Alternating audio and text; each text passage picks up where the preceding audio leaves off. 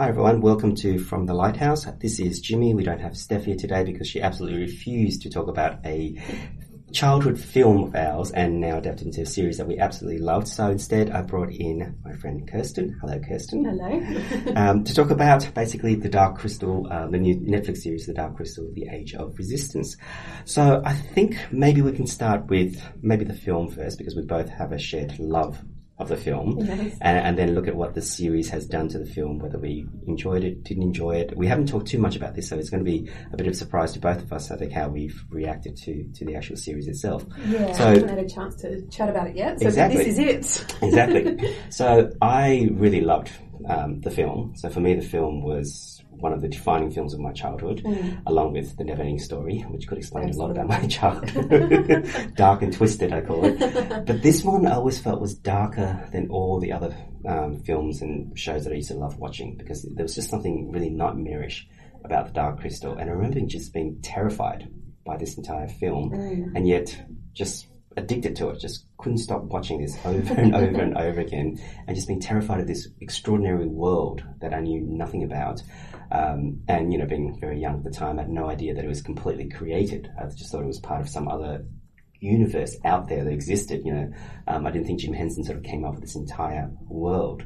Uh, what What did you love about the film? Um, much like you, it was a formative part of my childhood. Um, it was, uh, I, yeah, it was made before I was born by a couple of years, so I, I sort of, from the moment I was starting to watch things, it was there. And I'm sure that's much the same for you. So it Yes. was, um, you know, my sisters and I had certain films on rotation, and this was one of them. Mm-hmm. Never Ending Story, Yes. obviously with Mary Poppins, Wizard of Oz, like the classic yes. sort of fantasy set. Yes, for children, and and I think you're right. This was absolutely one of the darkest, um, if not the If not the darkest, I'd say. Although I've got to say, um, Gmork in Neverending Story, Yes, the Wolf, yes. and the Nothing, which is The very Nothing. similar to the the darkening that happens in this. Yes, that's true. So yeah. there are some serious parallels going on with that classic 80s fantasy I know. approach. Why was it so dark back then? what was going on? Because I mean, I remember the eighties as being really bright and fun, you know, and you know, big hair, and broad shoulders. There's also 80s is the heyday though of a lot of um, gothic and horror film. Uh, So Ah, if you think about, there's a there's a lot. yeah, there's American this- Werewolf in London. Exactly. Like yes. there's, there's these two sides to the 80s. Mm. Um, and so I think this kind of plays with both. We've got this Yes. really colourful, beautiful world of the Gelflings, um, particularly, and all the little creatures, the funny Mm. Yes, creatures, the the. Mm. plants, yeah, the mystics, and then you have the darkness of Yes. the Skeksis. And it's very much about that, though, isn't it? That's the whole mythology behind it. Is Mm. that um, these beings that came to Thra in the first place, Mm. You know, played with the crystal, got split into two, and that was the light and the dark. which I love. Yes. Like, I, absolutely. I mean, I didn't know that idea as well when I was younger, but um, as I grew older, I thought, well, it's a really interesting concept to have a being separated into two entities, the, the dark and the light Yeah. aspect of them. Um, I remember reading somewhere that the Skeksis, which is the, the darker half of them, uh, were seen as beings of pure selfishness. Yes. So they're all selfish for specific reasons, and I thought that was a really interesting concept. And the mystics were more the selfless ones. Mm. Um, And you have the and they're the direct parallel. So each one they're in pairs, Yes. and that's why you know when one of them dies, so the other one disappears. And I remember in the film always being so um, so sad watching the mystics gradually disappear. I mean, there, there was one scene where um, the, uh, the the scientist he gets um, the, crystal. You know, they, they stab him in the hand with the crystal, and the mystic he goes, "Ah, my hand." Yeah. The mystic's hand starts to bleed, and he goes, "Oh, my hand." Oh, I was like going, "Oh, you poor mystic." Because on the one hand you're like, "Yes, Yeah. get the Skeksis," and then it's like, "Oh, you poor mystic." yeah. You know, so you do feel yourself divided, which is really interesting when you think it's about a it. very interesting way to approach Yeah. because normally you know it's traditional sort of get the bad guy and, and you know we feel justified as the Mm. Yes. good the side of good using any means of of violence to, to rid the world of the bad guys Mm. but this introduces that complexity um, and makes you really think well uh, how far do you go if you know it's also hurting Mm. you know the equal and opposite the good guys Yeah, which I mean, I I absolutely loved it in, in the original film, but I think as a child I didn't really understand that concept as you know thoroughly. I think when I watched this series, they expanded that idea a lot more, which I really loved. You know that that whole duality, um, Yeah. and we can see you know humanity as being uh, very similar to to the what they call the urSkeks, this this being who, are divided in two. Uh, and so there are parts of us that we do hate, and then there are other parts that we do love, and you know that they sort of represent both sides of that, and I think that duality is really, really probably one of my favorite thing about this world that they've Yeah. built. You know, and the Skeksis, I have to say, are stuff of nightmares. I know. I, I um, one of the thing, the main things I remembered from the film that has never sort of left me was the trial by stone. um, that I found that horrible to watch. Mm. Um, just the way the Skeksis turn on each other, and that's that's made a lot of throughout this series as well. We see a lot of. The just sheer cruelty Mm. of the Skeksis, and it's a glee in the cruelty because Yeah. the rest of them get so excited to watch one of them being tortured. well, they, well, they basically salivate, you know, at, at the prospect, you know, um, and it, and then laughing and, and crying out and cheering and yes, cheering and the humiliation of Chamberlain at the, at the end of the trial by stone. you know. exactly Yeah. and so i found that um because that that directly translates into our human world of Mm. that sort of mob mentality Yes. um, group attacks and things like that and um, i really had a problem with that as a kid i found that the most haunting aspect i think of the film Well, I mean, and you know, not not to denigrate any sports, but there are a lot of sports where we do cheer people beating each other up. You know? Yeah. So, so it's not that far removed from our world, I think, Mm. and I think it does a really good job critiquing our world. Absolutely. um, I think that's what, what makes fantasies like this so powerful. Um, the more removed and abstract they are, sometimes it can be hard to relate to them. Yeah. But th- so there's a sweet spot with fantasy where it's distant enough that we're not constantly making those direct comparisons and Mm. feeling attacked. Yes. Um, but we can engage in it in an imaginative way and Mm. then think, oh, hang on. That's about us. Yeah, that's about us, isn't it? or we do the same thing. I think it's easier to make comparisons with someone else and say, oh, you know what, to be fair, Hmm. we do the same thing rather Yes. than have ourselves being directly critiqued. Exactly. I mean, if it was a, a realistic film and they just put, I don't know, some sort of sporting event, people cheering, we probably would feel a little bit more, um, I don't know, distant, I, I guess, from, Yeah. from the actual series, Yeah, uh, film unless itself. it's the Mighty Ducks, another 80s classic. I know, you seem to be loving the 80s I today. do. It's nostalgia central here at the moment. yes. Well, speaking of which, I mean, so you mentioned the Trial by Stone as your uh, terrifying moments. For me, it was actually the, um, uh, the garden. Uh, yeah, I was going to say, is it, Oh, is it the giant dear. spider monsters? Spider, monster, crab, cockroach. It's like Mm. all your nightmares combine into this one hideous creature who doesn't Yeah. seem to have any sort of conscious mind. They're just machines built Mm. to to attack um, at, uh, at the Skeksis' command. Uh, And there's something about a giant spider. I mean, it appears in Yeah. Lord of the Rings. Yes. Did you watch Caravan of Courage, another 80s movie with the Ewoks? oh yeah, yeah, I did watch it. Right, so yeah, so uh, huge spiders. Mm. Again, that's And the Harry scene Potter, I remember the most from that. Harry Potter. So fantasy loves a giant spider. I know, And so I think it's that ultimate embodiment of human sort of fear and phobia Yeah. wrapped up into one. Yeah, I mean, it, it builds into something, and again, the series does play with that. Although, interestingly, um, there's a duality here. So, uh, Yeah. so we're going to give some spoilers away. So, for those who are not planning or haven't seen the entire series yet, it might be a good idea to pause now, watch the rest of the series, and then continue with this Yeah, particular we'll episode. in because good 10 hours. yeah, we'll see you in a good 10 hours because we're going to be talking about, we're going to give a lot of spoilers. Um, and one, I think, of the major spoilers is the uh, unexpected, for me anyway, um, changing of the, um, oh, what are the, the spider beings called? The, the, the Arathim, Mm. I think. Um, Their allegiance. yeah, their allegiance, you know, the way that they turned from being this embodiment of evil and fear and everything Yeah. that we loathe about Spider, even to that uh, um, that single conscious mind that they all have. You know, uh, Yeah. what do they call we? You know, we are the ascendancy. Yes. so I like I like that aspect um, very much. Uh, so they're they're not just these evil beings; they Mhm. are um, a, a tribe, basically a clan of beings, And an ancient just one. like everyone else, and they are part of Thra. The Mm. Skeksis are not. Yes. And so what they've basically done is being um, they've been oppressed by the Skeksis for so Yes. long into service of them, and then eventually. Um, through the, you know, talking with the Gelflings, they Yeah. realize, hang on, strength in numbers, let's align Yeah. with these people instead. And, And- I, I like that, that, that they're a creature Yes. capable of doing that. Yeah, uh, and also I think there was a, a wonderful line, um, which I'm going to forget her name, uh, the, the the the middle sister of the um, the Gelfling princesses, um, the one that ended up with one of the Arathim on her Oh, face. Tavra? Tavra, yes, that's it. God, you got a much better memory than I do today. Uh, so Tavra, I mean, I think there's a line there where she says, you know, um, we are not as um, different as you think Mm, uh, we are. You know, we actually share, share a lot of very similar characteristics. Um, Yeah. And I thought that was a really interesting uh, idea that, you know, when their minds merge, they were actually able to see uh, how similar they are as opposed to how different they are because you know, they were basically enemies almost from the start. Yeah. And in fact, the entire series introduced it with um, the, the escaping, and then it, it's like this uh, introducing these two mortal enemies, so to speak. And then we realise towards the end, actually, they've they've become much closer, and I Yeah. like that aspect of it. You know, the uh, that duality that keeps playing with.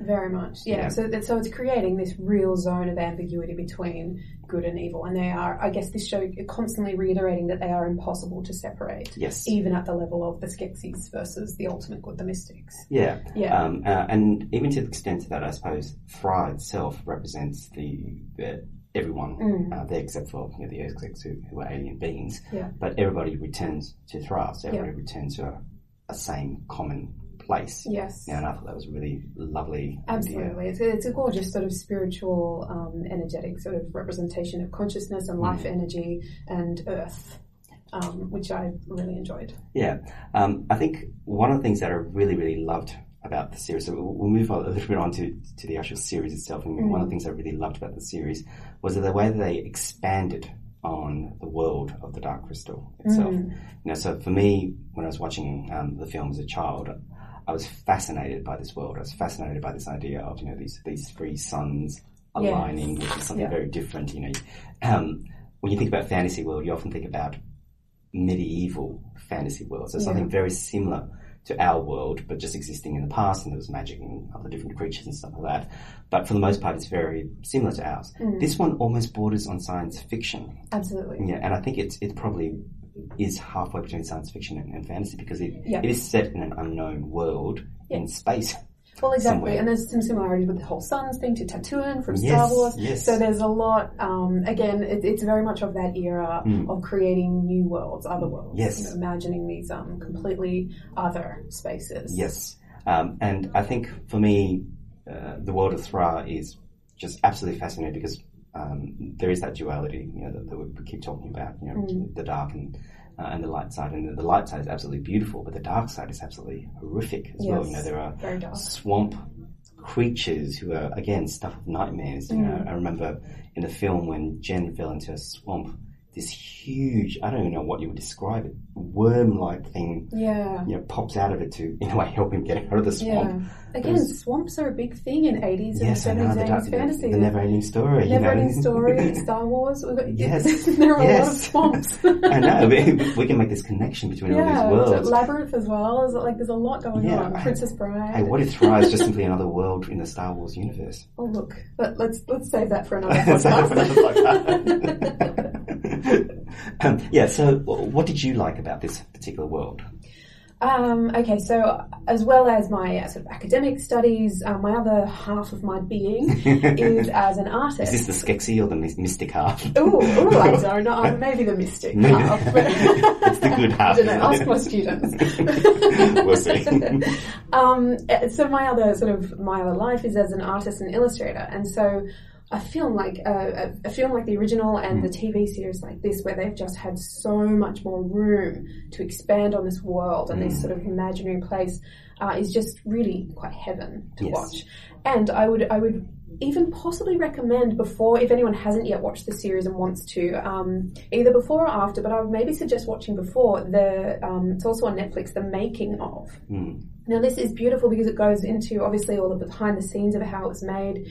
And I, I love a good making of. I Yes, always watch the too. DVD specials on too. any kind of movie um, because I find the craft amazing. But I Mm. think it's it's essential Yes. for a show like this to appreciate what's going on is to look at the sheer scale, the vast scale um, of the individual craft. It's incredibly detailed. Mm. Everything was made for the film.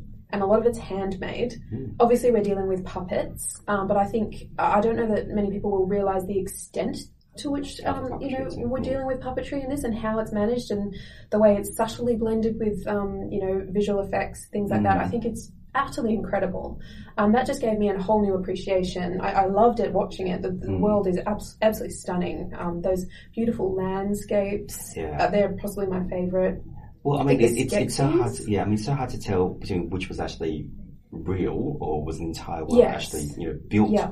for that, or, or did they film on location, or what did they actually do? I mean, I remember the original series and revisiting the original film. Sorry, uh, revisiting it, I was just stunned by how spectacular it looked Yeah. and how well the puppetry has actually survived. Yes. You know, you look at a lot of the special effects from the 80s and they're horrible. Yeah.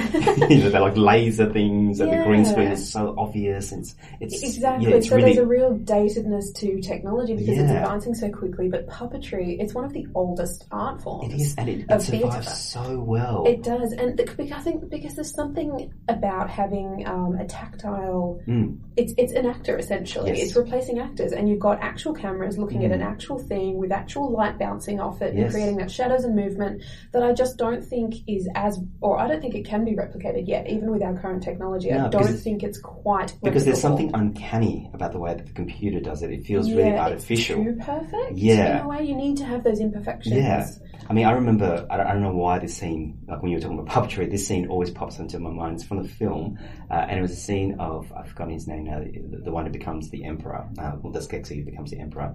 It's when he sneers, and you see just the, the, the corner of his mouth just move up a little bit like that, that and showing his teeth, like it's almost like a snarl. Yes. And I, I just thought, went, that kind of attention to detail that they Oh, do with the puppetry is just fantastic, you know. Yeah. Uh, and it really gives it, um, it, it allows your imagination to go absolutely wild. It does. Know, Yeah. So, so you can really um, immerse yourself into this world because Yeah. they, they put so much attention um, to the, the finer details of things that you can Mm. like, okay, I, I kind of like that. I mean, even little things like uh, one of my favorite characters is Fizzgig.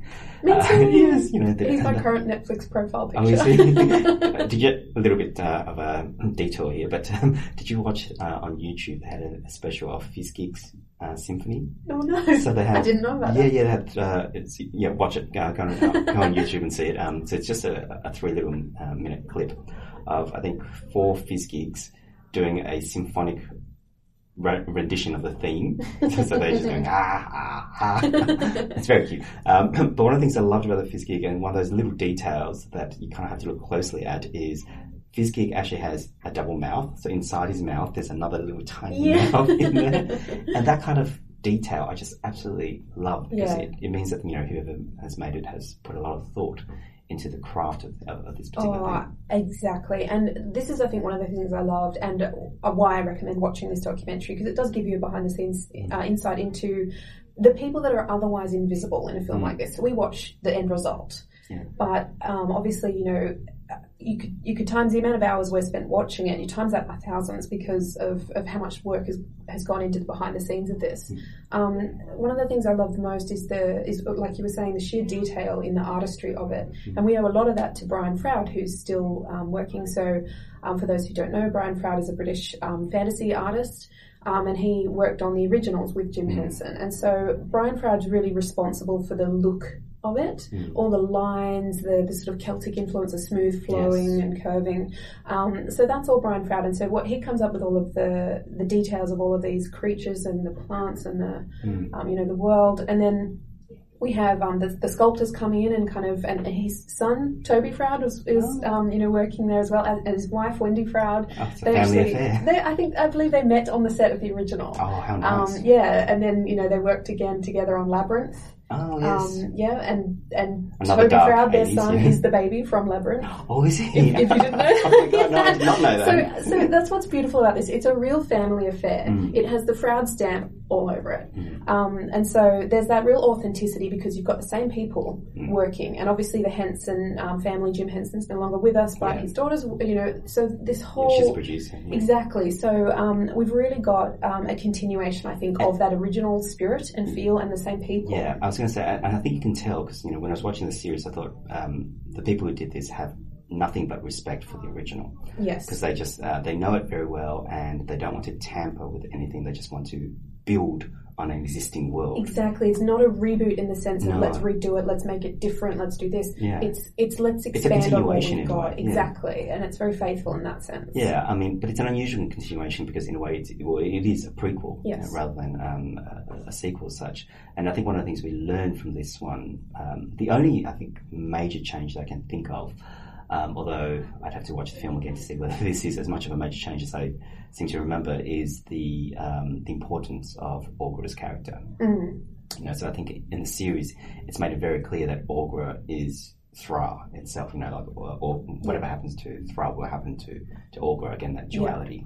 uh, occurring. So She's I- kind of like a mother nature she in a is, way. you know, um, and interestingly, I think uh, being Mother Nature, she has disappeared for several centuries Yes. before the, the, the series starts, uh, and she's actually forgotten. Like she's lost her contact Yeah. um, with with her other self, with, with Thra itself.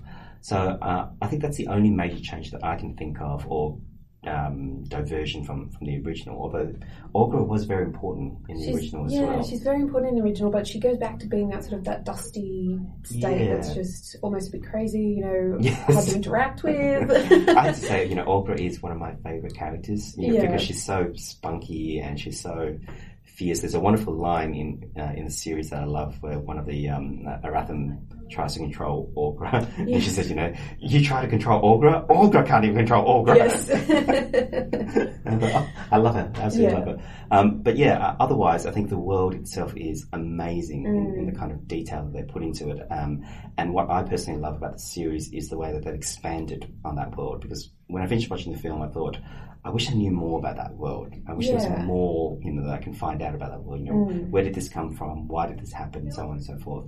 And for those who have those same questions, I think this series will answer a lot, not all, but a lot of the questions Yeah. that you may have in a really interesting way for me. You know, for, so it wasn't a dumbed down or expected way. So I think they um, they stay true to some of the surprises that the film had. So one of the things I really loved with the film was that I just really had no idea where it was going for the most part. Mm. It had a fairly basic narrative in terms of you know that, that hero's quest journey, the quest yeah.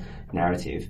But in terms of the characters and what they would do and, and death, you know, it's one of the Mm. things that you don't often see in a lot of children's uh, film, uh, death being depicted so openly and readily. But The Mm. Dark Crystal certainly does that. And the series, again, adopts that idea of um, the, the, the death is actually very, very common. Uh, Yeah. And, you know, again, and inevitable. and Yeah. inevitable. Um, and a lot of major characters die in, in this particular series as well. So I love that um, expansion of, of that existing world itself. Mm. Um, in terms of the actual story, how, how did you find the story of, of, the series itself?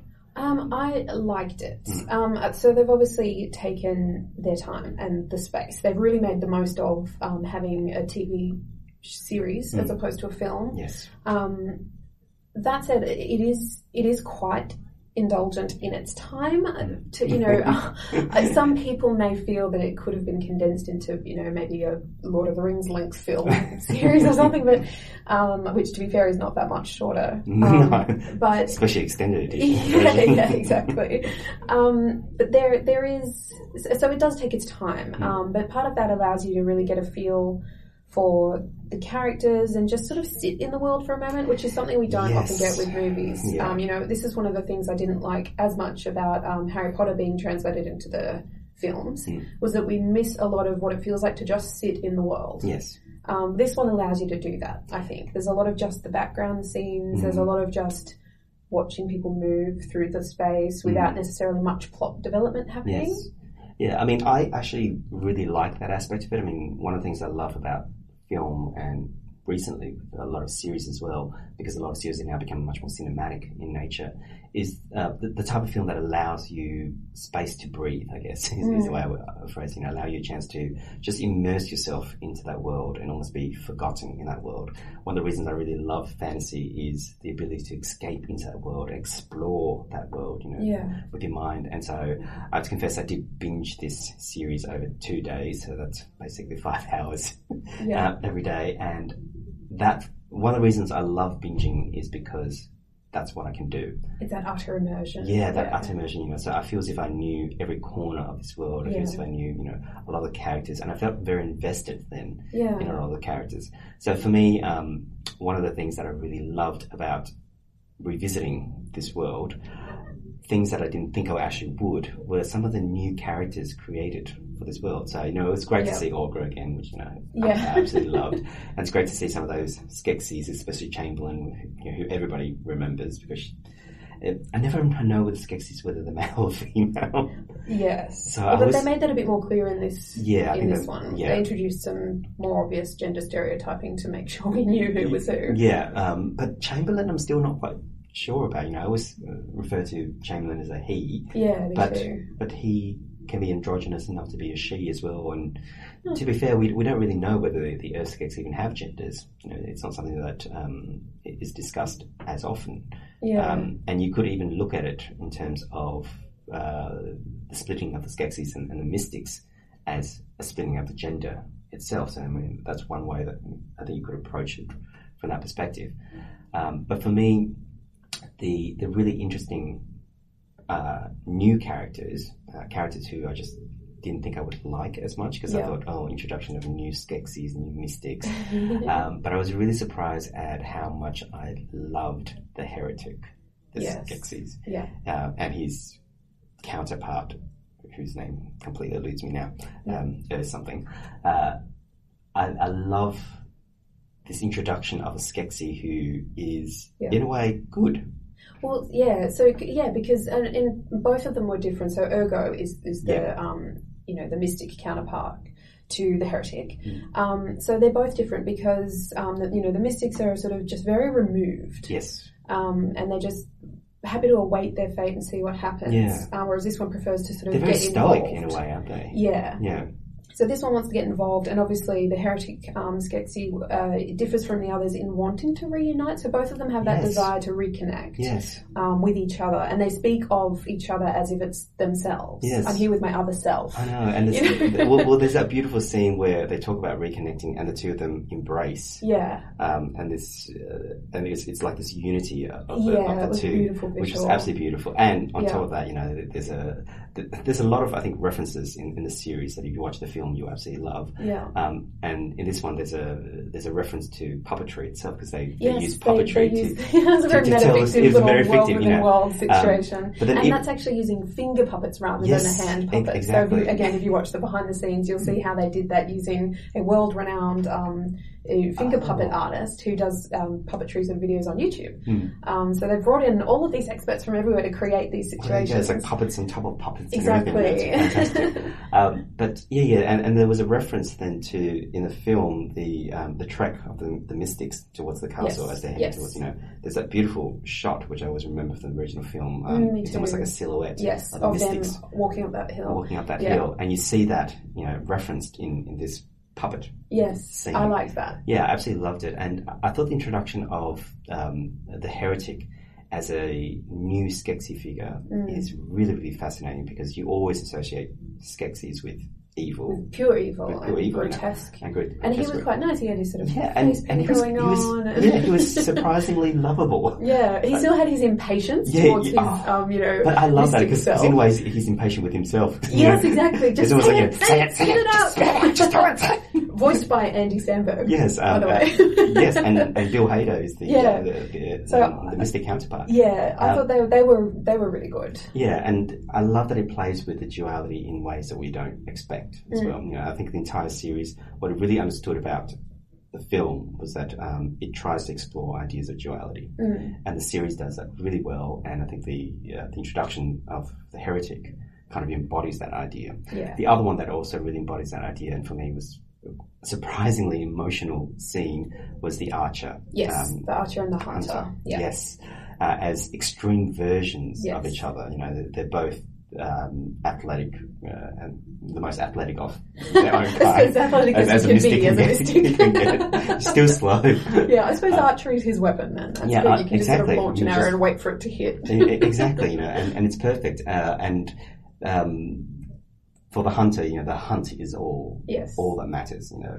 So he's also a really unusual character in that he's not entirely evil in the way that we see evil. Yeah. And in fact, he actually reprimands um, the other Skeksis, saying, "No, you guys, you know, obsess over your power stuff. You know, who cares? None of that's important. Only the hunt is important." Mm. So he's almost amoral in, in his approaches. I mean, he only cares about the hunt, about Mm. what he loves, uh, which for me perfectly embodies what the Skeksis really represent. You know, that idea of selfishness. Mm. So it's not necessarily that they're selfish. Um, the selfishness leads to evil, but selfishness often does because you're only thinking about what you want Yeah. as opposed to what everybody else wants. And so the Skeksis then represents evil because they only, uh, what they want is power and you know, um, uh, position and you know all, all those superficial things that really doesn't really matter in the long run. Mm. Uh, but what the heretic wants is unity. You know, so he's selfish about unity about you know going back to the way it was, uh, and what the hunter wants is the hunt, Mm. and so he's selfish about wanting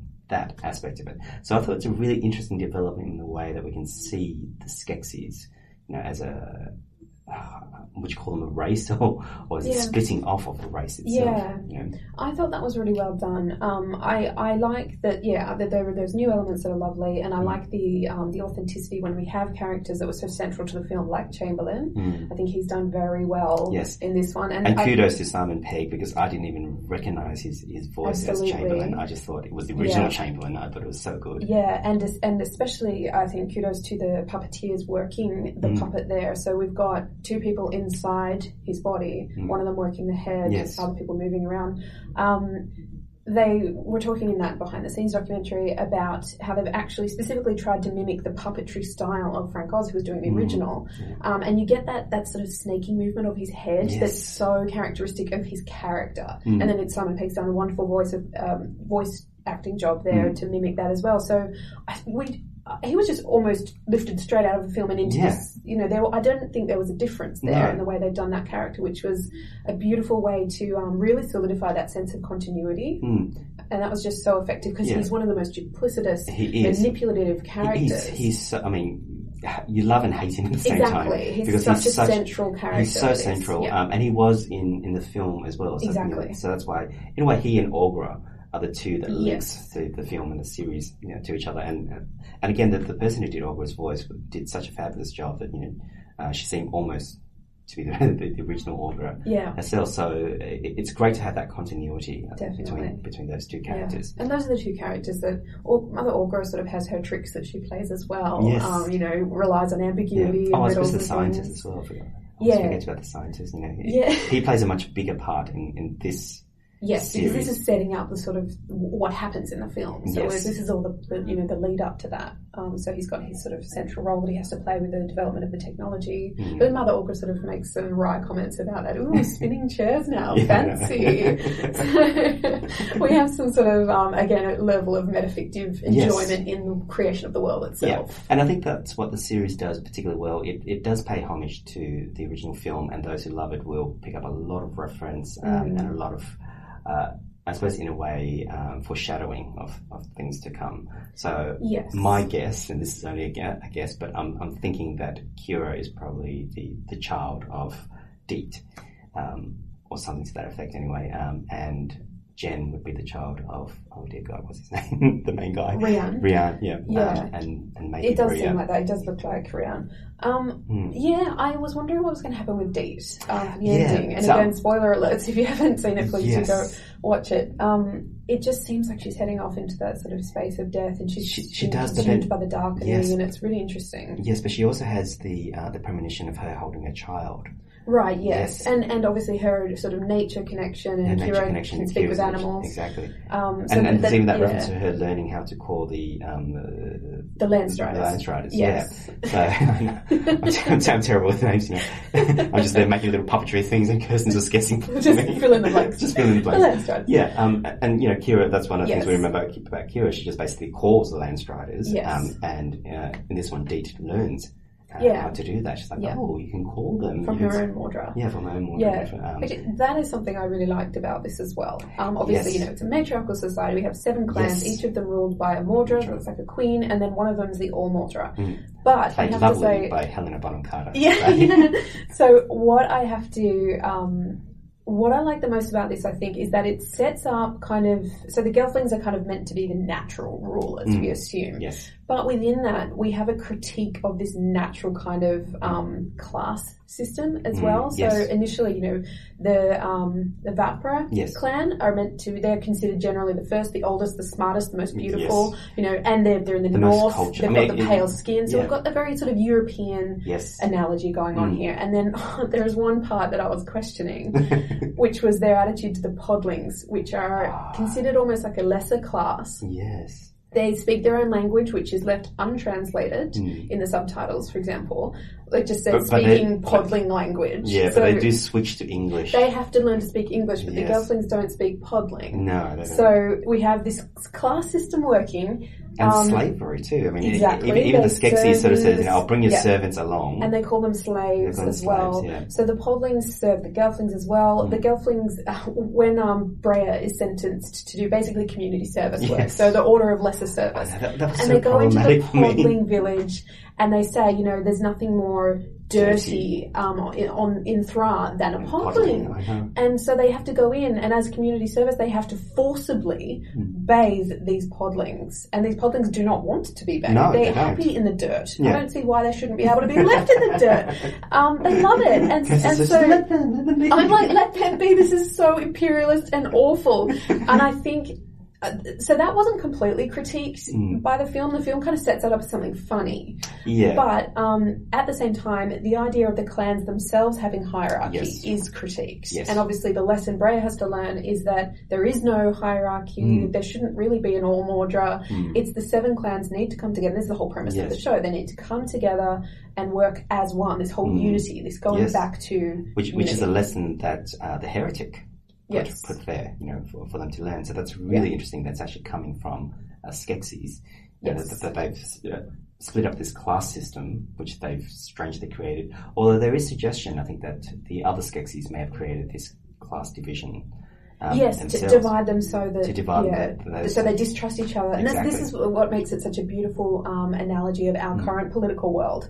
Um, this idea that by creating, sowing the seeds of distrust among Yes. different clans, and they focus on their differences more than their similarities, Mm. keeps them so busy fighting each other and squabbling amongst each other that they don't realize the real power Mm. that is, you know, sucking the life out of them in this kind of vampiric way, literally, eventually draining the essence out of the gelflings.